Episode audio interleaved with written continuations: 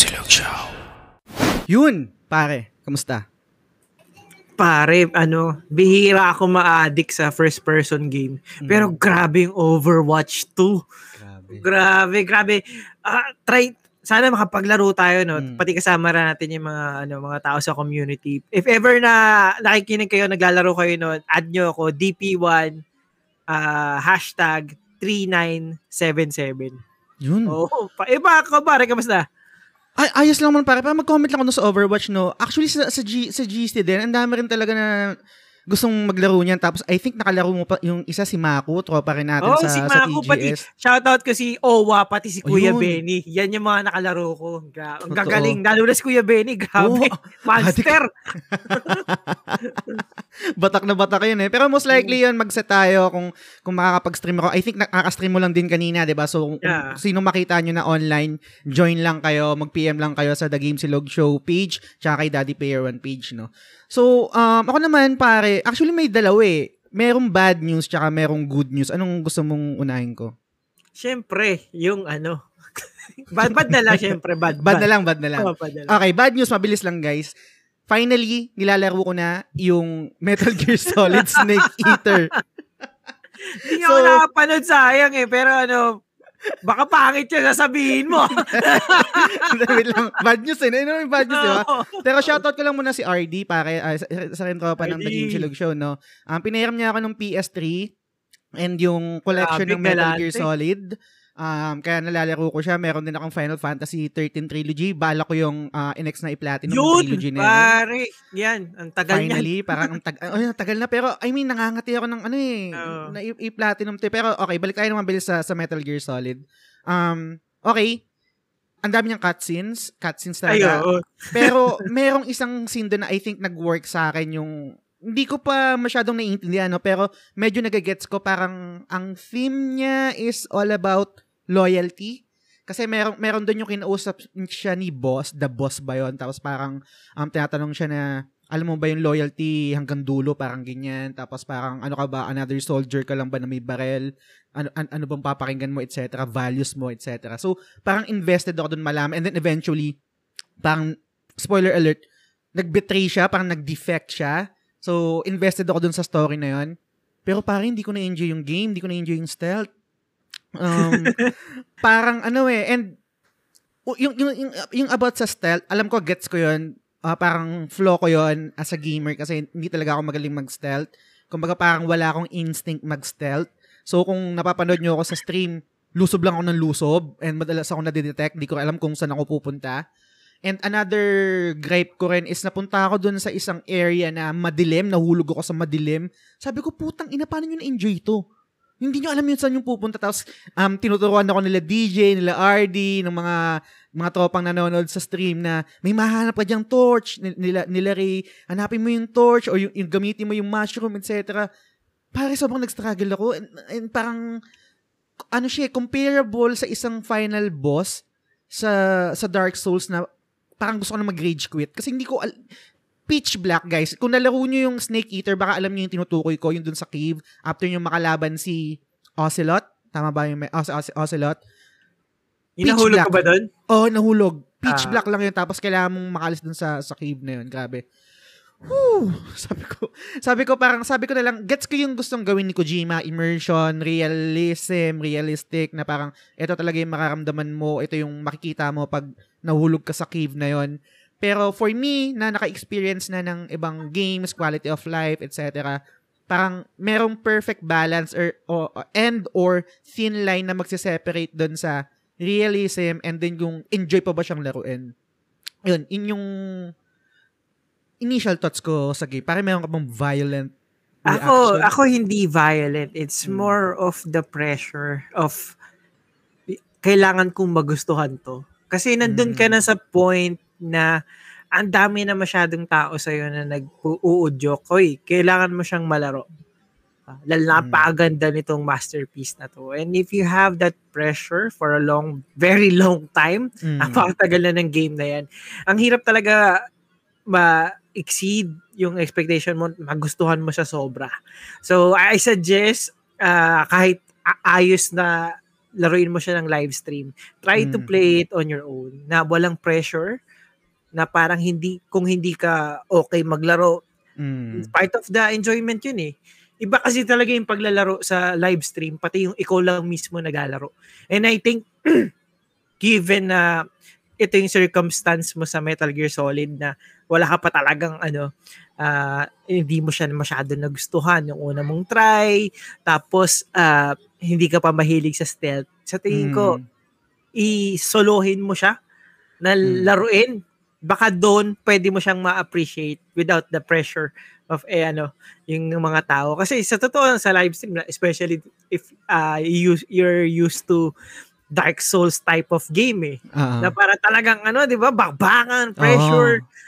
Pag hina, pag hinahanap-hanap mo 'yon, tapos nag-play ng mahabang cutscene, nawawala na kaagad yung interest mo dahil parang natatagalan ka, gusto mo na ng action.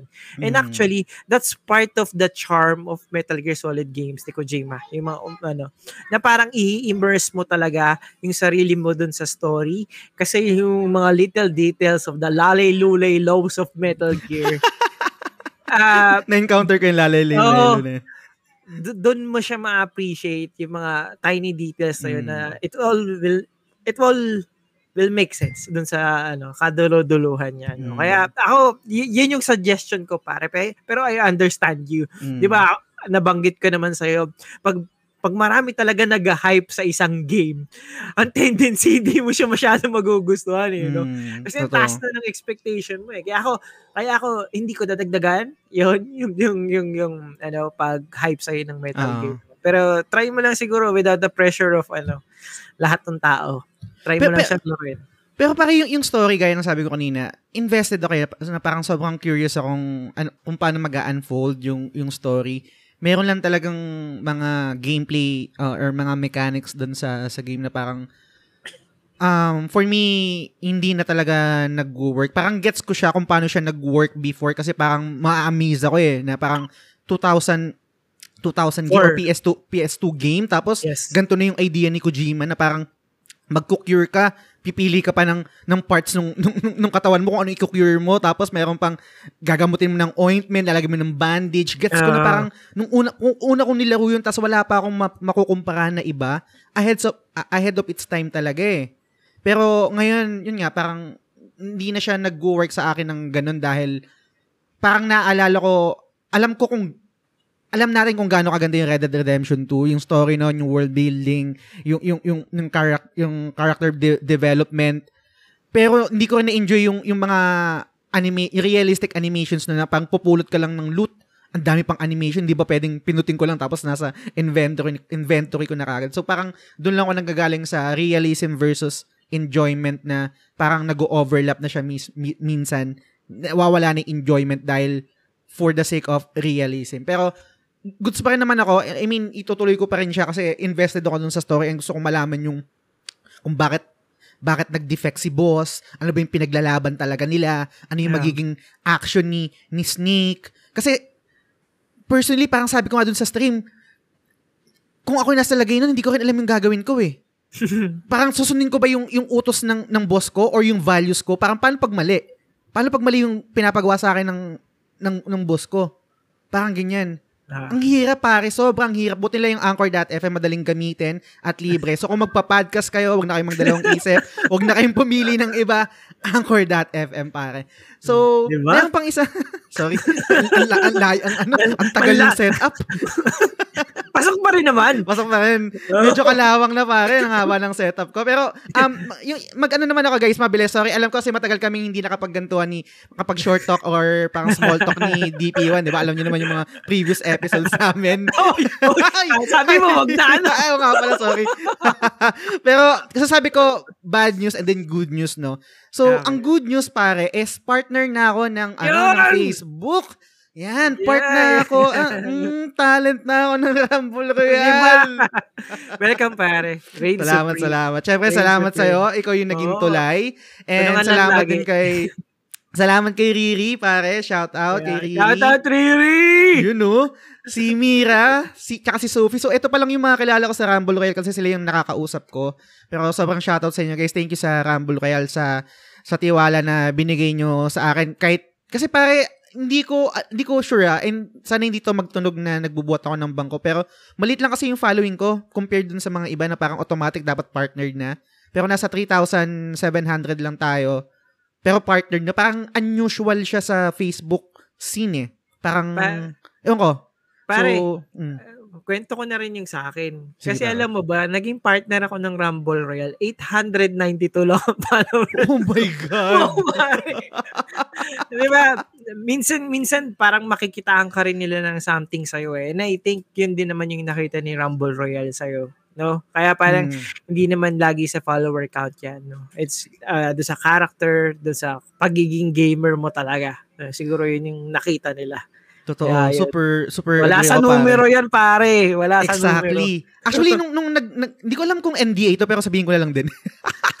Sabi sa, et, ah, ito yung, ito yung, yung um, sentence na binitawan ni Mira doon sa briefing namin na parang, oh sige, magsasign, magsasign na ako.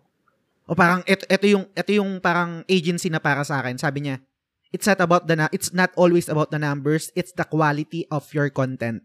And that, puta sabi ko, ilalabang ko yung quality ng podcast ko, yung quality na binibring ko sa table, quality content yon So, hindi ko na iniisip kung madami akong followers or parang ganun ka laki engagement ko, pero I'm confident enough na quality yung binibigay ko na content sa inyo guys. So, yun. Um, thank you guys. Maraming maraming salamat sa suporta. Syempre, part kayo nun. Hindi naman yun mangyayari kung hindi dahil sa inyo ng mga sumusuporta. And I think counted rin siya sa comeback story kasi I'll be honest pare, um, lately medyo nasa slump ako ng content creation na parang um, gusto gusto ko yung ginagawa natin. Parang excited ako every episode, every recording. Pero merong... Naalala na naman pero, pero, merong ano eh, merong say na parang yung feeling mo parang, parang nagpa-plateau. Uh, yung, yung, I think yun yung, yun yung ano eh, yun yung parang pinakamahirap na part pag nasa content creation ka. Meron kang set of uh, parang mga invested sa'yo na mga tropa natin sa community na pamilya natin na nakikinig, susuporta sa'yo. Pero syempre, end, end game pa rin or end goal pa rin na lumaki ka eh, di ba? Para mas lumawak yung reach mo, mas lumawak yung community, etc. And nararamdaman ko na nagpa-plateau ako And etong etong binigay sa akin opportunity ng Rumble Royale parang matutukoin ko siya na comeback story for me sa sa content creation. And yun yung magiging topic natin ngayon, guys. Comeback stories to ng um, about video games na pwede nating pag-usapan kasi as we all know, sobrang hype yung Edge Runners no and ang laki ng epekto nito sa Cyberpunk na sobrang ang daming naging issues nung release, tapos nagkaroon pa ng refund, ang daming bugs, glitches, etc. And after netong Edge Runners, no, nung pumutok tong, tong anime na to sa, sa Netflix, nag-boom eh, nagkaroon ng resurgence yung Cyberpunk 2077, tapos may mga naririnig ako na, okay naman pala yung game eh, or okay na pala yung game eh. 'Di ba Parang, or may something dito, merong core yung game sa ka, kasulok-sulukan niya na maganda talaga siya, pero talagang hindi lang siya na-polish ng sobra, kaya ganun yung naging reception nung una.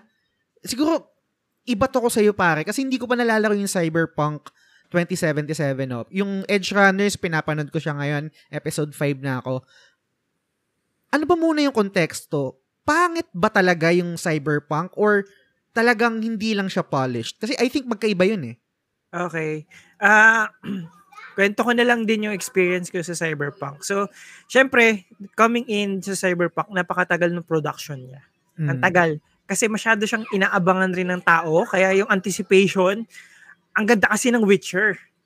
Sobrang mm. ganda ng Witcher 3. Kaya parang, uh, sabi nila, imagine Witcher 3 na first person, tapos, uh, tapos cyberpunk yung theme mm. na, na futuristic na so, sobrang excited yung mga tao doon, 'di ba? Na parang, oy, talagang the next best thing. Kaya from there pa lang ang taas na ng pressure na sobrang ganda ng game. And isa ako sa mga nag-abang talaga, nag-pre-order ng game, nag first day uh, purchase, nilaro ko siya talaga kaagad. yung nilabas siya December 2020. Mm. Uh, December 5 yata. Hindi pa nalalabas ang PlayStation 5 sa ano nun sa sa Philippines. December Okay. 20 yung ano eh, PS5 eh. So, lahat ng available na ano na Cyberpunk sa Xbox One, PC, tapos ah, PS4 and PS4 Pro. Doon mo siya malalaro. No? Okay. So, so yung Cyberpunk, syempre 'di ba, as a game na ano, mag mag-base ka rin sa review yung mga ibang bumibili ng game, no. So itong ang ginawa ng Cyberpunk, ah, ang ganda naman ng mga scores niya. Ah, pinakamababa na yata yung 7, pero Ah. of course merong 8, merong 9. So eh, super excited. Super excited ako. Mm. Oy, grabe ang ganda na, ang ganda niya, no. Pero nung day 1, digital ko siya binili kasi kaya 12 o'clock pa lang nalaro ko na siya na madaling araw. Mm. Nilaro ko siya sa PS4 launch PS4 pa yon. Oh my God. Oh, launch yung PS barko. Oo, launch PS4 pa yung PS4 ko noon. Ah, sobrang hindi mo siya malaro. Oh my God. Kasi una, nagpa-pop yung texture niya. Tapos may mga game breaking na bigla ka na lang hindi makadaan. Mm. O kaya tapos either yon or bigla na lang magka-crash yung game. And yung frame rate niya, kahit 30 na nga lang yung gusto mong ma-achieve na frame rate, minsan nagfo-14 pa. Ganon ka grabe. Woo! At after after two days, napag-alaman na si CD Projekt Red pala, yung binigay nilang review copies sa lahat ng mga nagre-review is for PC only. Mm. So ibig sabihin yung pinaka-best na na na na, na type of ano uh, na version ah. yung nalaro ng mga reviewers. And Okay. ang mga review nga rin doon kahit yon may bugs na. Mm. Paano pa yung mga Xbox One and PS4 users? So from there, talagang ang ano talaga, sabi ko, nagbayad kami. Mm. Hindi ang taas sobra ng expectation namin, pero yung minimal expectations na umandar lang na maayos yung game, hindi nangyari. Mm. So ako, syempre, di ba, kuripo tayo, bumili ako ng full full price na game eh. Tinat Ah. nilalaro-laro ko pa rin siya. And napakaswerte guys dahil ano, nakakuha ako kaagad ng PS5. Okay. Kaya kaya nalaro ko yung Cyberpunk sa better version. Yung nilaro ko siya sa PS5, sobrang laki ng improvement niya when it comes to frame rate. Tapos yung textures hindi na rin siya nagpa-pop. Ah, tapos mabilis na rin mga naglo-load yung mga characters and yung environment. Pero less than 30 minutes magka-crash lagi oh that God. you have to open the game. Oo. So. So, so from there, nilaro ko pa rin, tinapos Mm. ko, kasi maganda naman yung game. Hindi lang siya ganun kabuhay compared sa other games like Red Dead Redemption. Git, feel na feel mo kasi yung environment nun eh. Merong biglang mag mag-hold up sa'yo, tapos Ah. biglang may nagsasalita. Doon pare, naka-steady lang talaga. Alam mo yung walang, kasi di ba sa Red Dead Redemption, matagal na 2018 na game yun, di ba? 2020 Ah. na game si Cyberpunk. Kaya expectation mo mas better si yung environment ni Cyberpunk, no? Mm. So yung mga tao doon sa Cyberpunk, parang wala silang routine. Parang nandun, kung saan, si, kung saan mo sila nakita, doon lang. Ah. Tapos pag meron ka pang nakakasalubong na pedestrians, ang dami magkakamuka. Na parang, alam mo yung parang duplicate-duplicate lang. Mm. Kagibunshin. Oo, para dumami.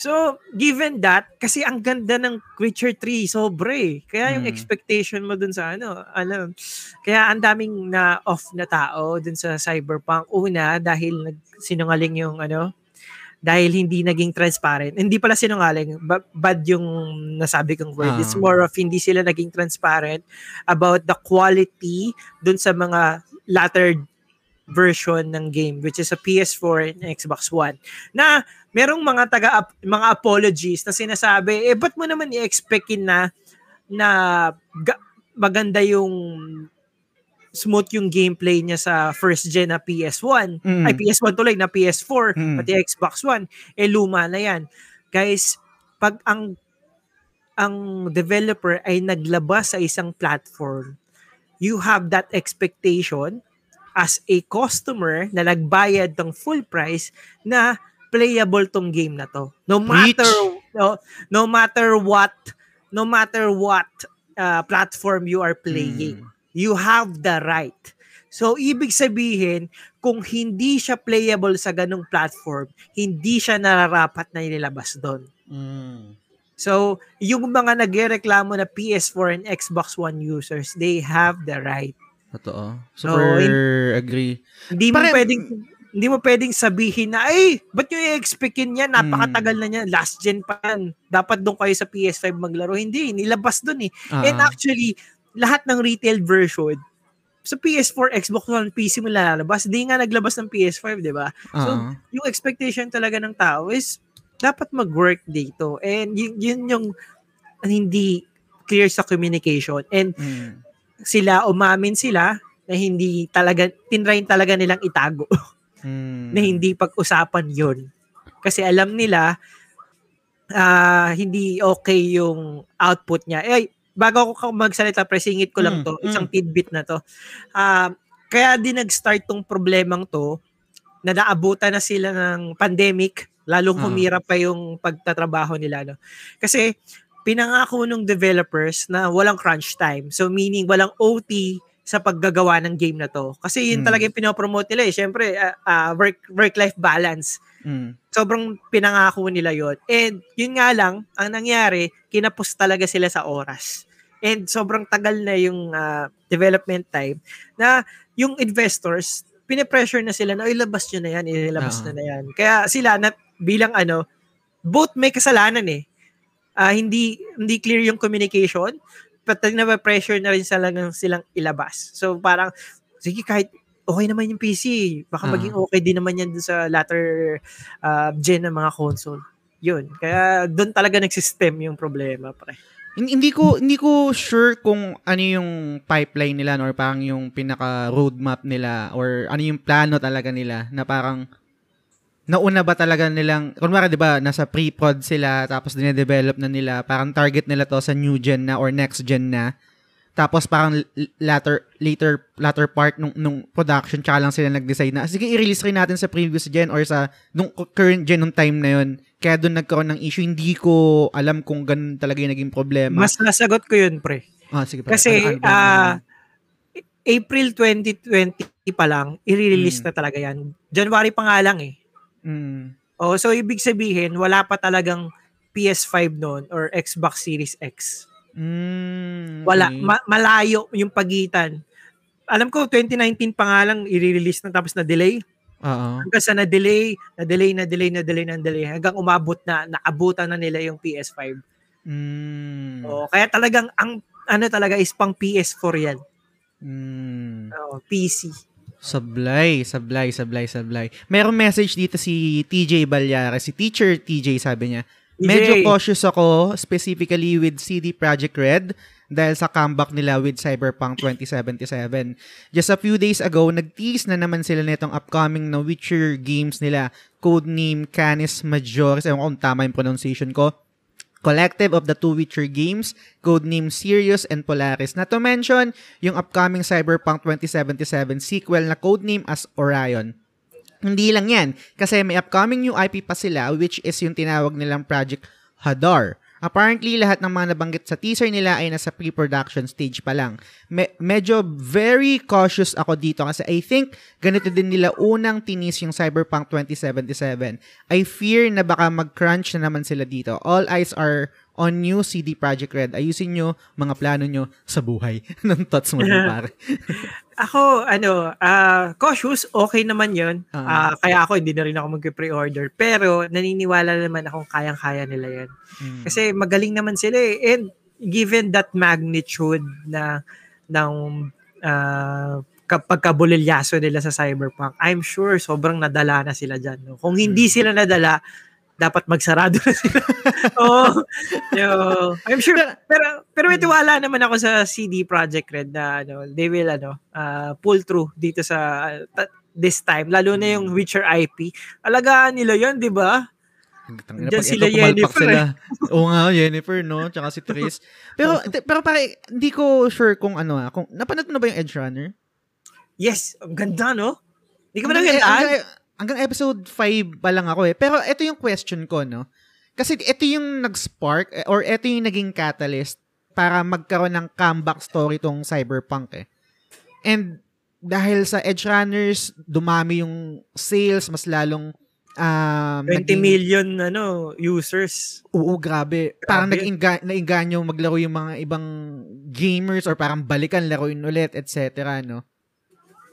Anong thoughts mo dito, pare? Parang, I mean, ang, ang, ang pinanggagalingan ko kasi is, enough ba yung other form of media or medium parang pabanguhin yung game na hindi kayo nagandahan before? Or sobrang perfect timing na naglabas sila netong anime tapos nagkaroon ng interest pagbalik nila sa Cyberpunk is goods na yung experience. Totally different from the experience that you had na talagang bug, glitches, etc.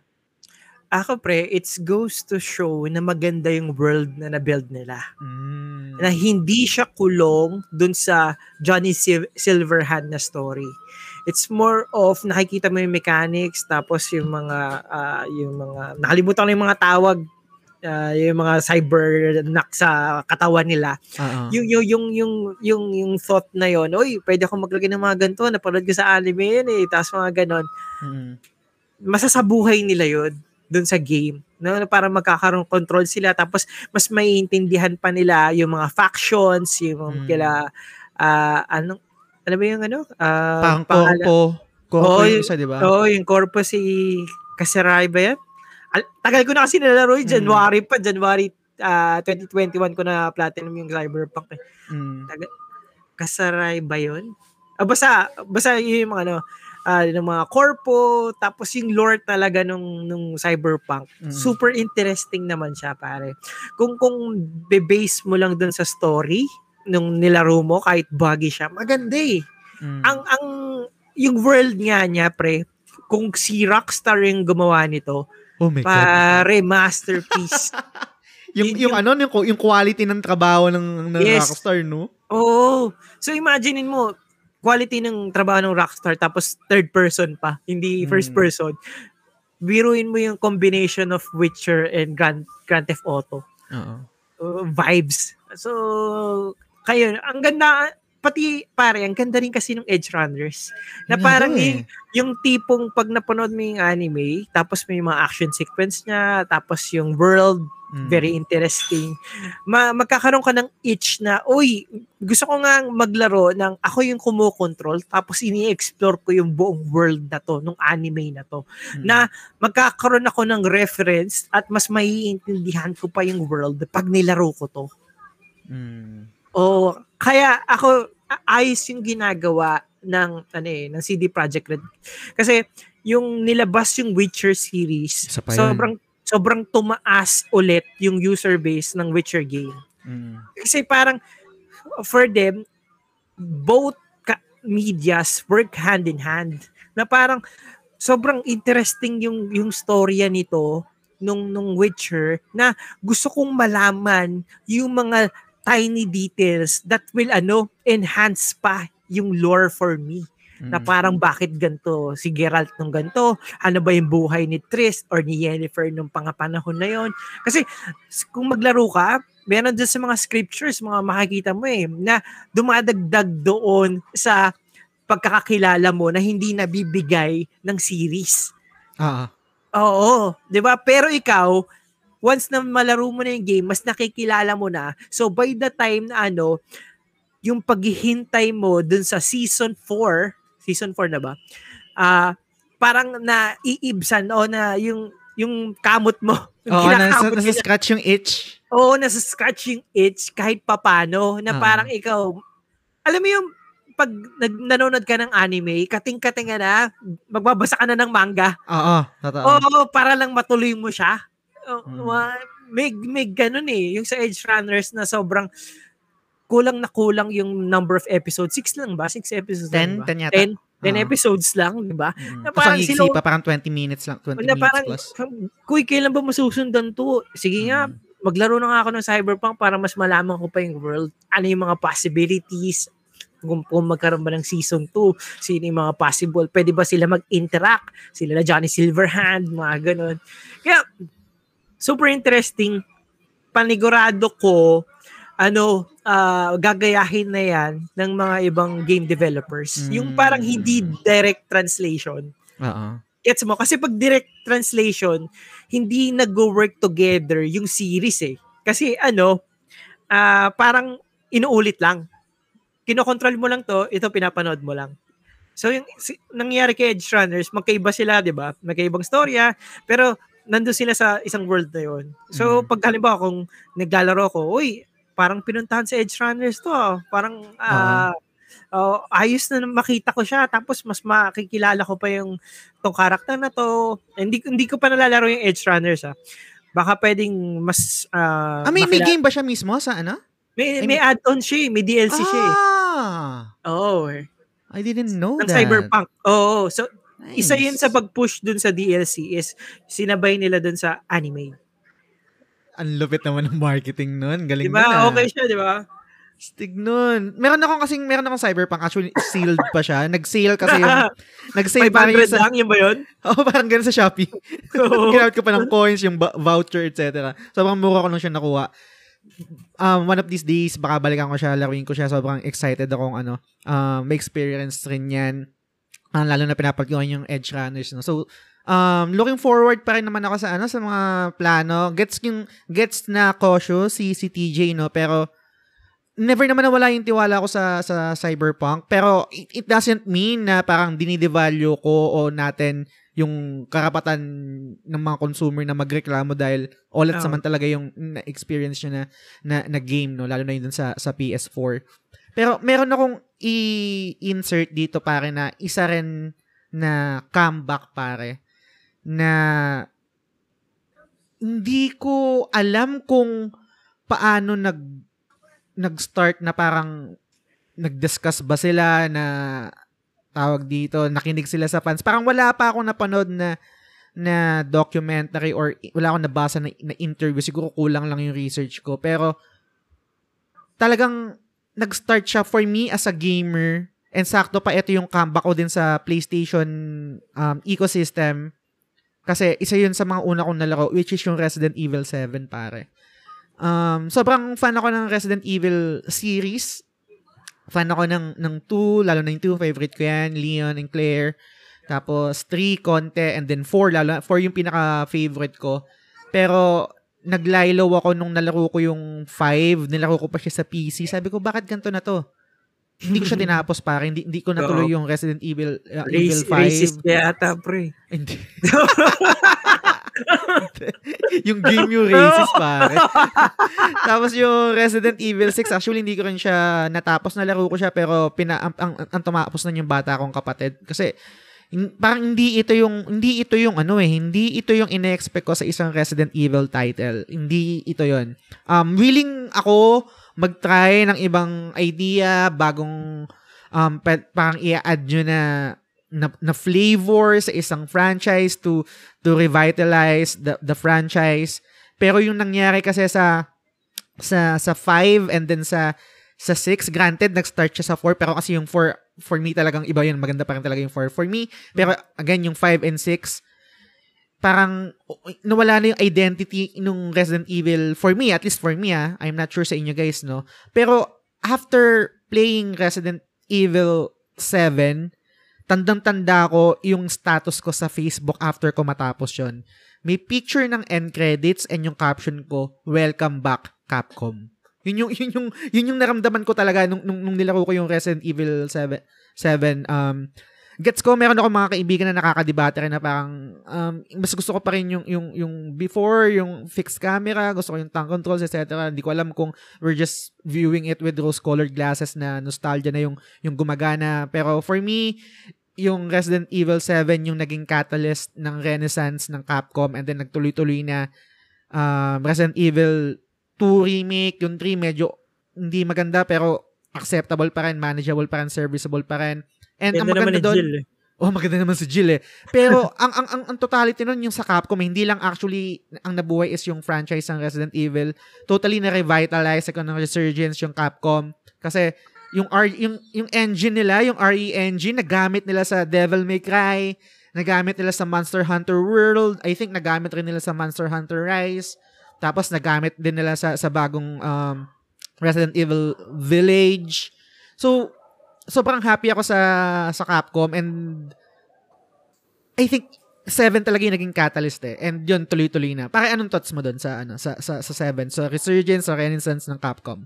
Ako, pre, sobrang ano kasi, di ba, sabi mo nga dun sa 4, 5, 6, onti-onti nang nawawala yung survival horror. Mm. So, parang hirap na hirap si Capcom na i-balance yun, no? Buti na lang sa Anchor.fm. Napakadali! Napakadali, no? Pag mag-iisip ka mag-podcast, libre pa. So, mabalik tayo sa Resident Evil, no? So, ako, I super agree na bumalik talaga yung survival horror. Na balik ni Resident Evil. Hindi niya binalik through uh, uh, third person, kind of an over-the-shoulder shooter. Hindi Ah. pa talaga nila yon It's more of nilagay ka nila, first person, ikaw mismo, yung point of view mismo, ikaw mismo yung head-on, pupunta do sa survival horror na feeling. And sobrang na-achieve nila yon kasi doon sa Baker House pa lang pare. Oh my Doon God. pa lang solve ka na eh. 'Di ba? Ang ang ganda ng first hour ng Resident Evil 7. Nung parang ah, naghahanap ka ng takot. Mm. Sige, tingnan natin ang takot mo ngayon. And masasabi ko very timeless siya kasi kakalaro ko lang ulit niya na tinry ko siya sa VR. Mm. Natapos ko na yung game pero tinry ko siya sa VR. Hindi ko siya matapos sa VR, pare. Hindi? guys, mag ah, magmumukhang OA talaga Mm. pa, ako pakinggan. Pero iba talaga pag naka-VR ka na tapos mag-Resident Evil ka, Mm. maglalakad ka sa isang madilim na corridor. Ibang-iba siya. Tapos makokontrol mo kung mag-move ka o hindi. Ang hirap mag-move, pare. Hindi ako nag sa I wish, pare, ma- matry mo siya sa VR. Pero iba talaga. Y- do- kaya super agree ako doon sa comeback story na Mm. bumalik yung Resident Evil no, na hinahanap ng tao. And the laking factor din talaga ni ano Silent Hills, ni PT, playable Mm. teaser, dun sa ah, decision ng Capcom na mag first person. Mm. Kasi sobrang sumikat talaga yung PT nun, as in todo talaga eh. Na parang pag ito may horror, PT yun. Kaya from there, na pagdesisyon na ni Capcom, oy, mag first person tayo, kaya natin yan. And hindi naman siya nagmukhang copycat na parang ganun lang. Kasi Oo. nag nakapag-create naman din talaga ng identity to si identity tong si Ethan Winters eh which is na sobrang nagustuhan ko na and super love ko yung Resident Evil 8 pare sabay pa nating nilaro Diba? yun Oo. Grabe ay yun. ah, House Benevento Yes. enough said enough said No, no. Pare. Astig yun, astig yung game yun. And ang pinakagusto kong part dun sa Resident Evil 8 is yung parang meron ka main hub and then parang siyang chop suey. I think yun yung ginamit ko na word dun sa nung ni-review namin yun ni, ni Mark San Pedro. Sa, shoutout sa'yo pare. Shoutout, Na- Mark. Para siyang chop suey. Uh, merong part na sobrang nakakatakot na you, you will feel helpless. Meron din, meron din namang part doon na um, parang dun sa yung parang factory ba yun? Hindi ko na, hindi ko na masyadong maalala. Pero iba't Action ibang... na yun eh Oh, action. Yun, Ah. parang action type naman doon. Eh, oo. So parang totally chop suey siya and yung end yun yung culmination nung nung nung adventure mo or nung experience mo dun sa sa game. Meron meron na share dito pare si si MC no. I-transition ko lang ng konti. I think mas mas knowledgeable ka dito kasi never na akong naka-experience kasi ng Nintendo eh. Parang hanggang Super Famicom lang ako tapos sa Switch.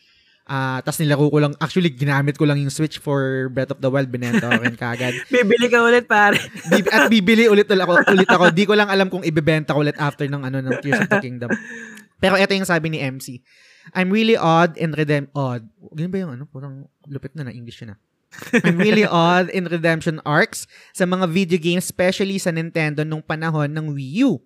The idea of the console is ahead of its time, pero commercially, di siya nag-succeed dahil sa competitors niya, PS3 and Xbox One. Um, tama ba? At yung bulkiness niya at price point ang sumira siguro ng potential niya. After that, they made the Nintendo Switch and masasabi kong ito ang redemption arc niya na perfect to go and home console aspect made it a winner sa mga consumers and syempre, the launch title that tops the cake na Breath of the Wild. Nintendo acknowledged the Wii U's flaws and improved it. Hindi ako nagkaroon ng Wii U guys, so wala akong ma- mako-comment dito. I can only um, comment dun sa sa Nintendo Switch na talagang the best siya for for um, portability and yung sinabi nga ni MC dito na Breath of the Wild yung launch title niya na parang kontrapelo lagi ng, ng ng Horizon. Tapos, Horizon remake. Magkaka ay, Horizon remastered, magkaka-remastered din yung ano, no, Breath of the Wild. Tinakot sa, sa oh. Tears of Kingdom ang puta ayaw tantanan eh. Pero pare, I'm not sure kung nag ng, ng, ng Wii U, kung aware ka dito. An- anong thoughts mo dito sa sinabi uh, ni MC? Ah, yung panahon na yan, kasagsagan ko talaga sa advertising. And mm. one of uh, pati sa marketing, no? And isa yan sa blunders talaga ng Nintendo. Bakit? Sa communication may problema, pare. Mm. They market it na parang add-on lang siya sa Wii. Okay. Wii, Wii U. So, yung mga tao and karamihan ng Nintendo users are casual users, ang tingin nila sa product ay add-on. Kumbaga, hindi ko naman siya kailangan. Kung gusto ko mm. lang may screen on the go, dahil sa Wii U, kung familiar ka sa kanya, ano, uh, may screen din yun eh, tapos uh-huh. ako control mo. Bibili ako nito. Pero kung okay na ako sa Wii with my nunchuck o kung hmm. ano mang peripheral, hindi ko na kailangan ng Wii U. So doon That's... doon nagkaroon ng problema pati sa pangalan pre na nagbuka talagang siningit lang siya. Hindi siya totally new console. So, nandun yung communication, sobrang simple lang, di ba? Sabi, pwede, pwede sabihin ng tao na, ang, ang bobo naman ang hindi makakagets nun. Lahat, mm. karamihan kasi ng Nintendo users talaga, very casual lang. Hindi naman sila Totoo. yung parang ka-addict natin. So, we cannot expect them to understand it very quickly. Na, oy, mm. hindi bagong console yan, bagong games yung mga kasama dyan. Kaya from there, nagkaroon ng problema sa communication, hindi, yung mga tao hindi kinagat dahil feeling nila it's the, it's the add-on for the hardcore type of players na hindi kami yon. So hindi kami mm. bibili niyan. Kaya mapansin mo pare, binago nila yung pangalan, sinwitch nila. 'Di ba? Oo, oh, pare, Nintendo Switch. Kaya super super don't clear na clear, pero kung mapapansin mo yung design ng Switch pati ng Wii U, uh-huh. halos parehas. Kasi I totally agree. Ahead of its time talaga yung design niya eh. Na mm. parang ginagamit ng uh, Steam Deck ngayon, pati ng Nintendo Switch. Mm. Pero very important yung communication, guys. Kaya advertising. Advertising 101. Stig. Oh. Pero may meron lang isang na, naalala pare no. Um gets parang naiintindihan ko yung yung yung yung, yung sinasabi niyo ni MC na ahead of its time no. Kon, hindi naman kontra pero parang siguro more on um dismaya.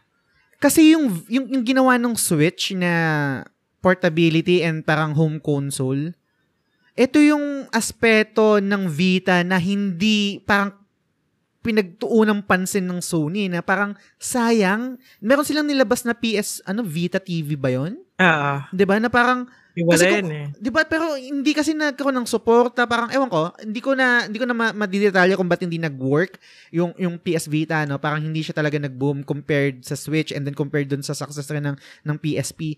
Pero um nandun yung idea, yung core idea na pwede siyang on the go and pwede rin siyang home console through hmm. PS uh, Vita TV na parang nasasayangan lang ako. Hindi ko hindi ko hindi ko alam kung ano yung naging fault nun. Fault ba 'yon ng Sony na walang mga first party developers or parang mahirap mag-develop ng games for for Vita kaya talagang maagang namatay, maagang maagang hindi na suporta ng mga devs, hindi hindi hindi ko alam pero wala lang nasasayangan lang kasi parang halos ganun din naman yung idea eh.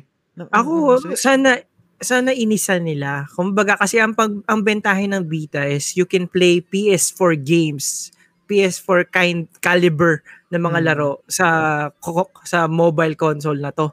Mm. Na sana kahit isa na lang halimbawa, sabihin natin The Last of Us, malalaro uh mo doon. Kung ganun lang sila kasimple na uh, more of extension of the PS4 parang pwede nating malipat-lipat mm. i, i uh, ano lang via Drive o anong PS Plus subscription na gano'n. Uh-huh. Kung in-incorporate nila yon hanggang ngayon buhay na buhay pa yung Vita. And, di ba, so bang, kasi ang lakas naman niya eh, pati yung touchpad niya sa likod, ang mm. ganda-ganda nga gamitin nun eh. Totoo. Sayang, sayang and, yung Vita. And yung, I think, may, may meron siguro magdi-disagree no, pero magdi-disagree in a sense kasi uh, it defeats the the purpose of being porta- portable dito sa Switch. Pero I think matalino sila na mag-cloud gaming dun sa mga games na hindi kaya ng hardware. 'Di ba? Kung maki, um. I think yung Resident Evil Village or ibang games gin- parang available siya sa Switch pero Na-try mo na ba, cloud pre? gaming. Hin- Hindi pa eh, pero napapanood ko siya sa mga reviews and it makes sense eh kasi hindi nga kaya ng hardware eh. So Ah. gamitin natin yung cloud para Oo. para ma-load yung game. And again, gets ko na parang it defeats the purpose ng pagiging portability pero yun yung workaround nila dito sa sa hardware na to para malaro yung mga ganong klaseng games. Di ba? Parang Ewan ko, Yeah. parang ang, ang, nagagalingan lang ako doon. Meron ako meron akong isa dito na wala rin akong wala akong idea pero I think meron kasi nabanggit mo to before eh. Hindi pa kasi ako ganun, hindi pa ako part ng ng PlayStation uh, ecosystem nung, nung mga panahon na to. Ito pa yung mga parang nagtatrabaho ko, wala pa akong pambili ng PS4 nung that time. Parang first year ko pa lang sa Korea. Ito yung kasagsagan ng No Man's Sky. Pare, ano ba yung promise ng No Man's Sky? And nagkaroon ba sila ng comeback story? Ah, sa No Man's Sky pare, basically yung comeback story nila, kaya sila nakaka-comeback dahil yung lahat ng pinangako nilang yon Hmm. wala sila nung launch day. Hmm. So, it, it- miscommunication na naman pare na yung yung developers, sila mismo yung pwede sisihin dito. Eh, teka na pare, hold your, hold your thought, sorry pare, na- para lang may context, no? And then kung may idea ka din. Sa, sa isang sa isang company, sa isang um let's say developer, isa, sa isang publisher, hiwalay na department talaga yung devs tsaka yung marketing, di ba? Oo, oh, wala eh. And wala silang parang group chat para mag-usap-usap. Parang, para Pare, alam nila yung mga gagawin sa lahat nila. ng kampanya, sa lahat Mm. ng kampanya ngayon, kahit sa lahat ng mga nakikinig sa atin, pati mga kampanya nyo, Hmm. hindi masyado nag-uusap-usap lagi. Kaya para marami nag-aaway pag, oy, ba't ka nagkaganto? eh, ba't di mo ilaline sa amin? Eh, ba? Ah, wala, pare. Ah, everyday occurrence. Normal life. Normal life. Another day at the Uh. office. so, yun yun yung main issue ba na ito, itong No Man's Sky? ah, it's more of, ah, actually, sa sa case ng No Man's Sky, it's problem ng developer eh. Mm. Oo eh. Masyadong ano, ah, overpromise ah, to summarize. Mm. Oh, ang dami nilang pinangako na posible naman talaga. Oo. Pero wala sila nung initial release. Mm. So, syempre, nung nirelease na, first impression, ang pangit talaga.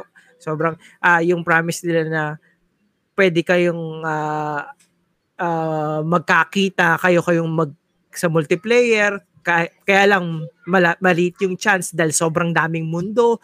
Tapos every planet is different from the other one, kaya very Mm. unique experience na parang talagang mag ah, pupun um, nag as an ah, spaceman or astronaut talagang Oo. gusto mo mag ah, travel the galaxy tapos experience different kinds of planet na doon pa lang paulit-ulit na sobrang repetitive halos Mm. nagbabago lang yung kulay.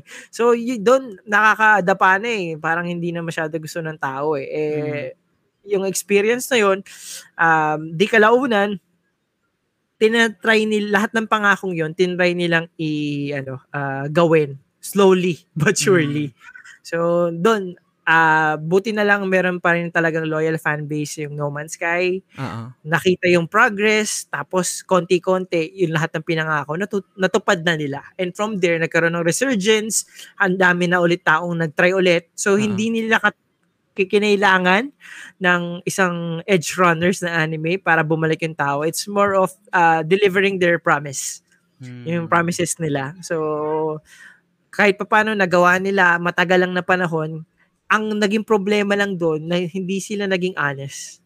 Yun, no? Kailangan transparency talaga, no? It's more of binenta nila yung potential. Mm. Pero minarket nila na we have it. Yun lang. No, parang parang ganun yung nangyari sa kanya. So yung tao, lahat naman ng tao, no, nag expect ka. Sinabi mo eh. Kung di mo naman sinabi, di ba? Hindi naman namin na iisipin yon. Totoo. Ah, So, ah, ang naging problem lang din ng No Man's Sky, napaka bago kasi ng konsepto niya nung nung initial na uh, launch ay initial na pinakita sa mga uh, reviewers, sa mga customers. So sobrang na excite lahat. And ang dami niya pang napanalunan na best of E3 show. Oh, talaga kasi yung konsepto niya napakaganda. Oo. And hindi nakatulong na sobrang hinipe din ng developer. Yes, meron kami niyan. Yes, meron millions, kami niyan. millions of galaxies ma, Oo. ma-explore nyo. Oh, Ang tapos kahit may, ma, mababa yung potential na magkakita kayo dahil sobrang daming planeta, 'di ba? Pag Mm. nagkaki possible isang world lang ay isang universe. Oo. Kumbaga lahat ng players nandun kayo. Mm. Eh ang mga tao, baka kulit 'yan eh. Sige nga, try nga natin magkita. O, ito ako sa planet na to. Ah. Ito yung pangalan niya. Hanapin mo tong planet na to. Abangan kita Ah. dito sa puno na to. So, ang daming lumabas sa YouTube na ganon. Na, sinungaling ka naman developer eh. Wala naman, di naman kami magkita. oh. Ah. Same kami ng location, same kami ng planet, tapos same kami ng puno na to. Wala. Hindi kita nakikita. Yun lang. So from there talaga ang dami nang naging nang backlash dun sa No Man's Sky. And good thing na rin, 'di ba? Hindi nila sinukuan, mm. 'di ba? Maganda Kasi no- yun. Nobody's perfect, sabi nila. No? Nobody's perfect. no man is perfect. No man is perfect. Para Oo. speaking of ano na, speaking of galaxies and outer space, merong comment dito si si DJ Silva. I'm not sure kung nalaro mo to pero iba to ko na rin. Sabi niya, Star Wars Battlefront 2 2017, Mm. grabe upgrade sa graphical fidelity and gameplay. Kaso, Loot yung box. microtransaction, sobrang lala.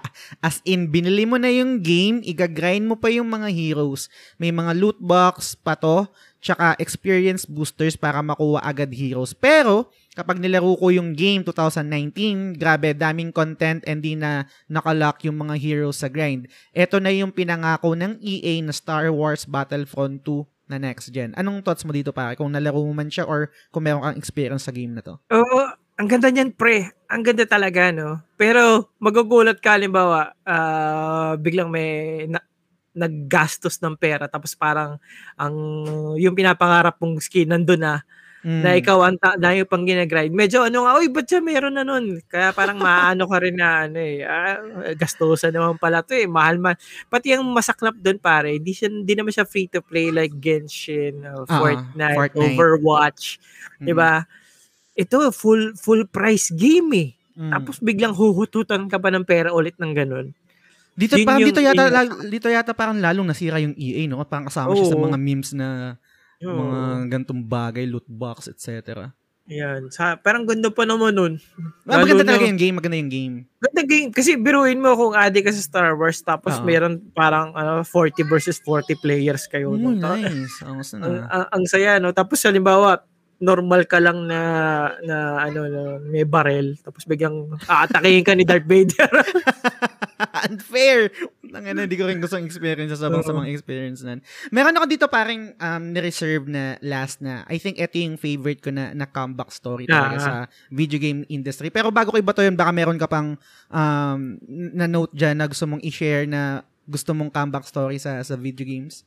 Actually, wala kasi ang babanggitin mo yung favorite comeback of all time. Ay, no? hindi ko lang po ito yun. Ito ba yun? Yan yun. Ayun Hula yun. ko yan yun. Hula ko yan yun. Okay, sige. Kasi dalawa to eh. Dalawa to eh. Count tayo 1 to 14. Tapos sabay natin sabihin. na Sige, sige. gano'n. One, two, two, Fast forward, 11, 12, 13, 13, 14. 14. Final Pare, Fantasy 14, pare. Grabe. Pa- Final Fantasy 14. Um, bago ko, kasi while writing the, the show notes pare, no, napanood ko yung no clip, um, Oo. yung doc- documentary ng Final Fantasy One of the best 14. uh, gaming documentaries na napanood ko. Grabe, Diba? ganda niyan. And, i- i- paano ko ba explain to? Hindi ko nalaro yung unang game, so wala akong experience dito kung gaano siya ka-OLEDs. Pero para lang meron kayong konteksto, guys, no? Yung Final Fantasy 14, yung original, nung nirelease, nirelease, nung nirelease siya, meron siyang Metacritic average of 48. Final Fantasy 48, guys. Oh my God. Baka buti nga, hindi 14 eh. Ikaw pare, anong anong anong experience mo dito? Nalaro mo ba yung game? Ano yung overall thoughts mo dito sa Final Fantasy 14? Ah, kasi ah, pag MMORPG, ano, medyo ano ko diyan, ilag ako kasi Mm. yung Final Fantasy 14 may bayad pang hiwalay bukod sa pagbili mo ng game. Oo, subscription, ba, no? subscription mo, ano pa yan, ma- monthly, yearly pa yan, di ba? Kaya Mm. parang, ah, medyo, ano na ako, nagtatrabaho na ako yan eh. Kaya Mm. dami ko na rin, ano, gastusin. Kaya parang o- o- off sa akin yung ganyan. Na-try ko siya nung naging, ah, yung basic version niya, may level cap lang. So, Mm. na-try ko siya, puti na lang nung time na na-try ko na siya, yung magandang version na siya.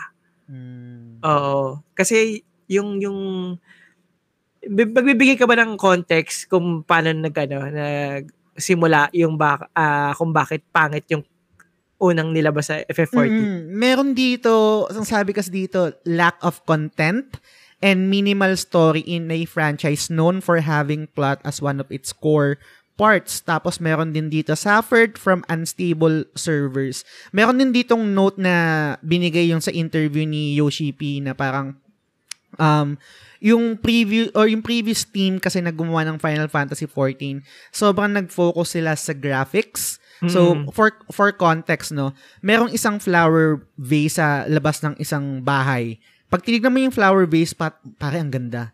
Ganda, ng Ganda. flower vase. Ang daming Ang polygon. Kintab. kintab, pare.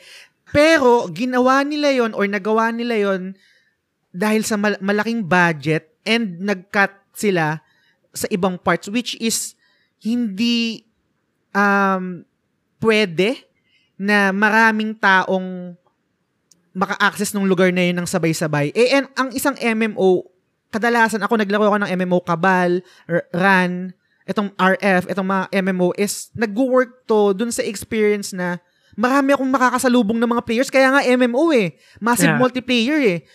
Pero pero dahil nag-focus yung yung yung first dev ng FF14 na parang kailangan maganda yung graphics, kailangan yung mga yung mga assets natin sobrang lulupet. Tapos ang ang nagkatay sila or parang nag nagbawas sila is dun sa aspeto na bawasan natin yung mga konting yung mga tao na pwedeng magkasalubong dito sa isang area na to. Or uh, tignan- yung konti lang yung makakapasok sa server, etc. Which is hindi nila gets kung ano yung bentahin ng MMO Ah, yun, yun yung, yung sinabi ni, ni Yoshi P dito. And, ang naging workflow eh, ito, ito, ito yung sabi ni, ano, ni, Yoshi P, no? parang, he created a workflow where the server technology, graphics engine, level design, and content could all be built at the same time. Tapos, ito pa yung sabi niya, um, while some question, kasi, ba, habang, nung pinasa kay Yoshi P yung helm para gawin yung, yung Final Fantasy 14, yung A Realm Reborn, is nag update pa rin sila doon sa sa pangit na game.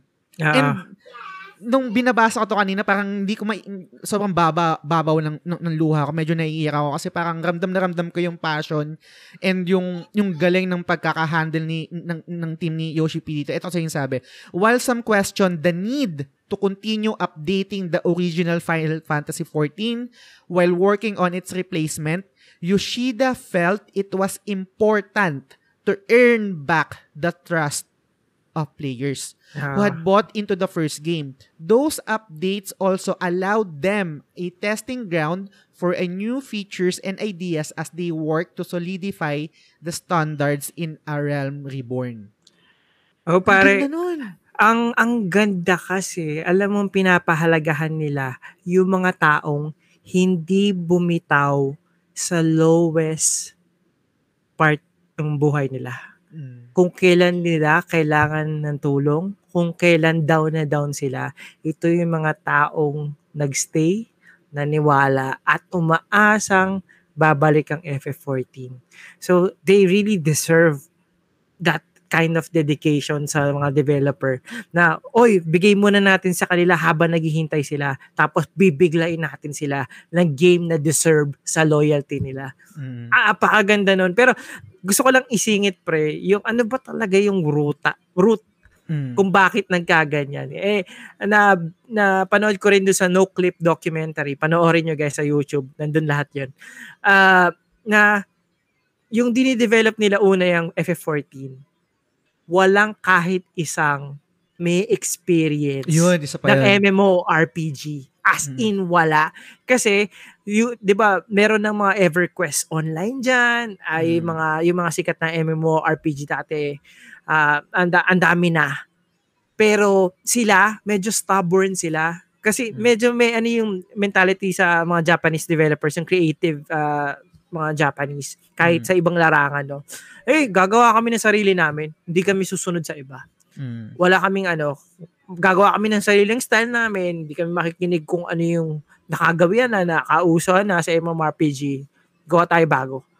So, yung stubbornness na yon na, na parang tignan yung competitors kung ano yung uh, nangyaya, nang, nagawa nilang maganda at nagawa nilang pangit. Wala silang knowledge about that. Ano? Na parang blindly umano lang sila kahit pa meron naman silang kahit konting experience sa Final Fantasy 11. Mm. Kasi MMORPG rin naman yun eh. Oo. Yun nga, kaya lang, ibang, ibang klase na kasi yung MMORPG ngayon eh. At Tsaka, tsaka kasagsagan na to ng World of Warcraft eh. I mean, World of Warcraft, guys. Oo, pare. diba? Sobrang success, yung success nun. I mean, di ba? No, so yung yung success ng World of Car- Warcraft, biruin mo hindi man lang sila nagkaroon ng hindi man lang sila na-inspire doon. Hindi nila Mm. tinake 'yon as ano, oy, dapat mas better tayo dito. Dapat ano, ah, tingnan natin yung mga magandang ginagawa nila tapos we'll try to improve that. Wala, Mm. wala silang ganun. So tinry nilang gumawa ng sarili nila talaga. Oo. Na Siyempre, 'di ba, as a MMORPG lovers mga ganun, ang pinanghawakan lang nila is the name of Final Fantasy. Mm. Na parang from there, ay, mamahalin tayo ng tao. Eh, eh yung produkto na nalabas nila, sobrang, oh, let's talaga. Kasi, hindi nila na-prioritize yung mga needs ng isang MMO ah, RPG player. Oo. Nagpunta sila doon sa pagandahan. Oy, nagandahan ka sa base. Okay? Balik ka sa base, ha?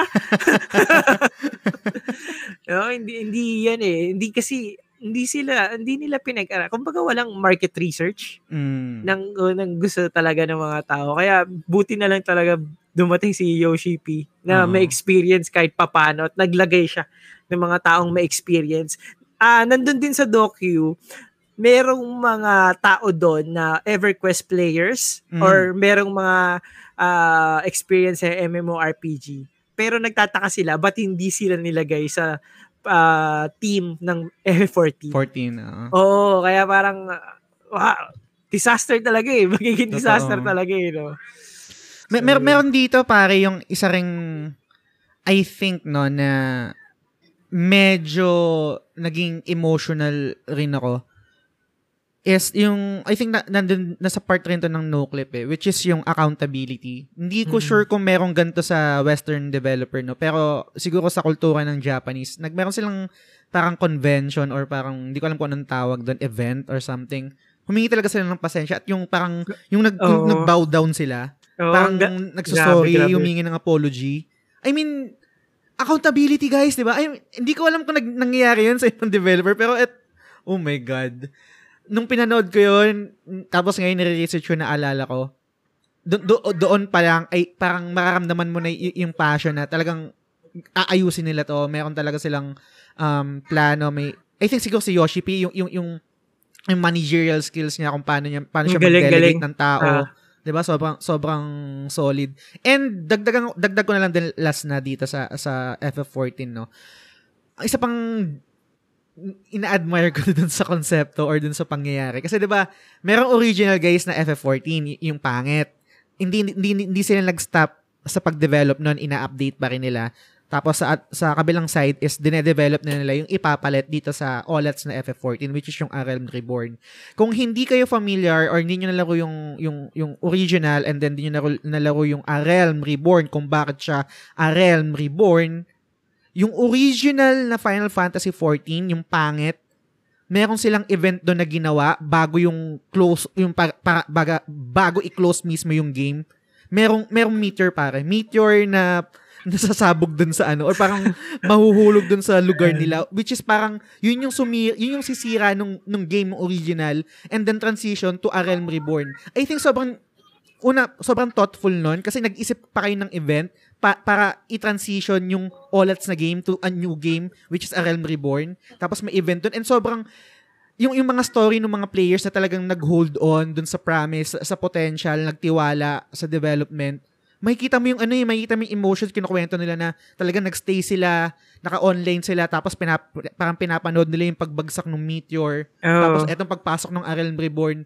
And for context from average ng Metacritic ng 48, ang ang, ang latest expansion ng ano ng ng ah, Final Heavenly Fantasy Sword 14. ba? Oh, parang um, nakalimutan ko yung name, parang Oo. search ko basta yung pinakabago, parang nasa 92 na.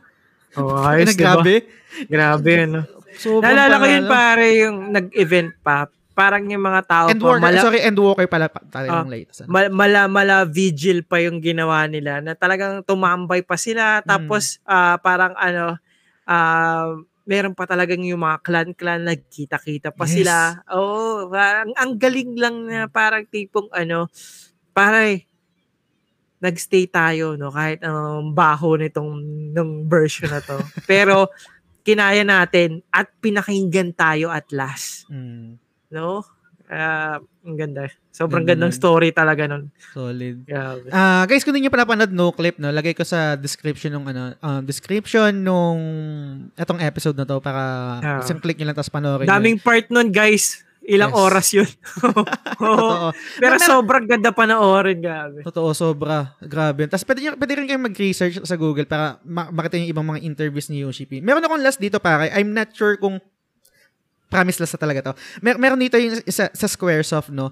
Kasi meron, meron talagang theory eh. Meron talagang theory kung ano yung origin story ng title na Final Fantasy ni Sakaguchi. Hironobu Sakaguchi. Ah, Hironobu Sakaguchi. Meron dito, sabi ni, ah masahin ko lang yung, yung, yung, yung na-research ko. No? The reason for choosing the word final to form the eventual title of Final Fantasy was explained as twofold by Uematsu. For one thing, it stemmed from Sakaguchi's personal situation as he would have quit the game industry and gone back to university. Had the Las game not sold well and for another Square was under the threat of bankruptcy at the time which meant the game could have been the company's last although Sakaguchi confirmed some of the theories he later downplayed the rationale for choosing the word final saying that it was definitely a back to wall type of situation back then but any word that starts with an F would have been fine ako mas gusto kong mas gusto kong paniwalaan yung ano yung, yung sinabi ni Uematsu kasi parang ang sarap na story, ang gandang story nun. Pero ewan ko, sabi ni ni Sakaguchi, hindi naman daw talaga ganun. Pero ikaw pa, ano, ano anong thoughts mo dito? Ah, ako naniniwala ka pare, sa lahat ng mga sobrang gandang story, may a little bit of exaggeration yun. Mm. Pero naniniwala din ako na may katotohanan din yun. So, Mm. sabihin na natin hindi final yan, pero nasa lastro na sila talaga. Mm. nung ano, kung hindi man yun yung final, pero ang nasa bingit na. So, nandun na rin yung mentalidad na every project means so much kasi sobrang risk din ng nilalabas nila. Totoo. Oo, kaya, kaya, yun, di ba? Pati, ang dami na rin kasi nilang nalabas na hindi successful eh. Mm. Pati, sobrang sumikat yung ano, ah, Dragon Dra- Quest? Dragon Quest, di ba? Mm. Oo, kaya parang ang tagal niya na pinupush yun. Eh, kailan niyo ba ako papakinggan? Oh, ba final na to. 'Di ba? Parang parang ganoon, 'di ba? Ah, yung yung yung ano pare no, eh, I'm not sure again kung mag-work nag-work sa inyo to guys or kung may experience kayo pero I'm pretty sure si DP1 meron din gantong experience kasi ako meron din. Minsan yung pagiging stubborn mo and resilient mo sa isang bagay lalo na pag naniniwala ka sa sa idea mo, sa sa konsepto na naiisip mo. Pag pinaglaban mo talaga yun tapos may, may naniwala sa'yo, most likely i-reward ka nun eh. Um, dami di ko nakakaaway sa ganyan. ah, minsan, minsan, minsan, sobrang stubborn lang din. Ah. Oo. May- Ilulugar nyo rin. Mm. bago, feeling ko baka maging personal na, pero bago pa tayo maging personal, pare, I think it, it is the, the time to end our episode, no? And, maganda rin talaga na dito natin tinapos kasi sobrang pantay ng Final Fantasy. And, I'm, final eh. final na rin eh. Tsaka wala, wala akong may ibang maisip na pwedeng, pwedeng humigit sa, sa comeback story ng FF14. Wala eh. I think ito na yung pinakadalos ganda na comeback story na itong ano, sa, sa topic natin. So, yun guys, sana na-enjoy nyo yung episode and kung meron kayong thought uh, feedback, insights, anything, pwede nyo akong EPM sa The Game Silog Show, si Daddy Player One sa Daddy Player One page. Uh, meron din akong Instagram, pwede nyo akong i-follow din, and TikTok. TikTok naman, just rin tayag. Uh, mas active ako doon. Pare, anything to promote, shout out, Ah, uh, yun pare, this episode no, bago pa natin makalimutan, shoutout Ubisoft Assassin's Creed. Yun. Yun. Ah, uh, kala mo hindi ka namin mababanggit sa episode. Love you, galingan nyo ha. sa susunod, hilit, kasama na kayo sa comeback story. Ang sakit. Aray, ang sakit, grabe. Naubo ko.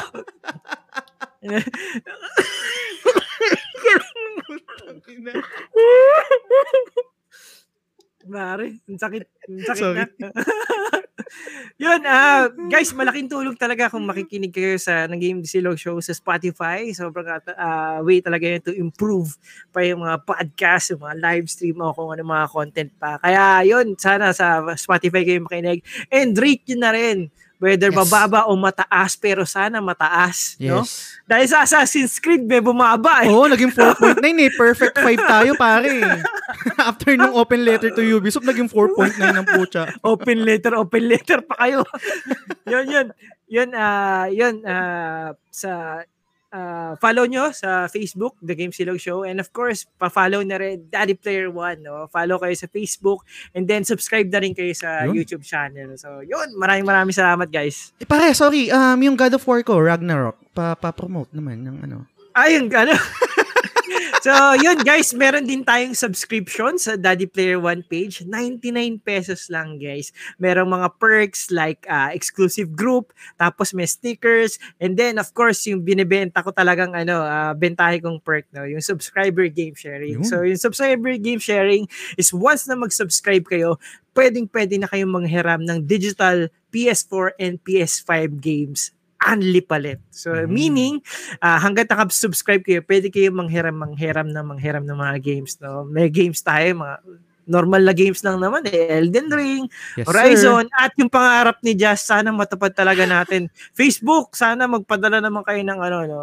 God of War Ragnarok, yun, sana magkaroon tayong subscriber game sharing natin yan. So, Tsaka yun. yun guys, mag-subscribe kayo, mag-subscribe kayo kay DP1 kasi pag nag-subscribe nag, pag nag-subscribe kayo, magkaka-budget siya. Eh pag nagka-budget siya, bibili siya ng God of War Ragnarok. Tapos ako yung first dibs doon. pero, pero, pero isipin mo para kahit sabihin nating first dibs ka, lahat ah. panalo naman eh, lahat ng subscriber kasi malalaro at malalaro nyo yun. Yun. Totoo. Kaya malaking tulong talaga guys, yung mga nakukuha namin monetary value naman, iniikot lang din natin sa community para pare-parehas tayo nag enjoy sa games na mahal na mahal natin gawin.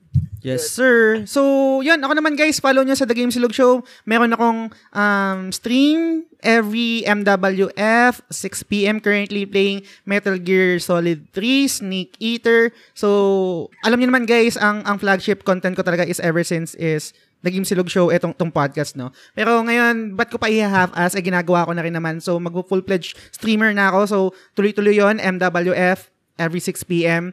Sa ngayon, um, yun, Metal Gear. Tingnan natin kung anong mangyayari sa, sa, sa playthrough ko, ko kasi blind playthrough yon And every Sunday, topic-topic with Kuya Balls. And meron din ako subscriber, um, tawag dito, supporters badge. Uh, pag nag-subscribe kayo, exclusive na group chat, um, name nyo sa credit sa lahat ng content na ginagawa ko, and yung um, secret level. Secret level naman, ang pinagkaiba dun sa ginagawa namin ni Daddy Player One is yung topic doon is kayo yung masusunod. So, kahit anong gusto nyong pag-usapan, gusto nyong marinig ng libo-libong nakikinig sa The Game Silog Show, sobrang goods yun. Uh, ano ba yung mga recent topics? So, meron tayong naging topic about um, MCU. Meron tayong naging topic about um, gaming Thir- beyond 30s, 30s and, uh, and beyond. Yeah. Mga ganyan. Meron din tayong naging topic tungkol sa um, top OPM, OPM. 'di ba? Yan, Yan with OWA, tapos yung travel with Mark pa. Anda, sobrang dami. Um, so kung gusto niyo 'yun, um, gusto niyo meron kayong mga topic na gustong pag-usapan, pwede natin gawin yon Isang perk yon ng uh, pagiging supporter nyo sa The Game Silog Show. So, yun guys, sana na-enjoy yung episode. Again, feel free to comment, um, feedback, positive, negative sa The Game Silog Show page, sa Instagram kay Daddy Player One, pwede rin. So, yun. Dito ko natatapos yung episode. Hanggang sa susunod na episode ulit. Bye! Peace! Assassin's Creed!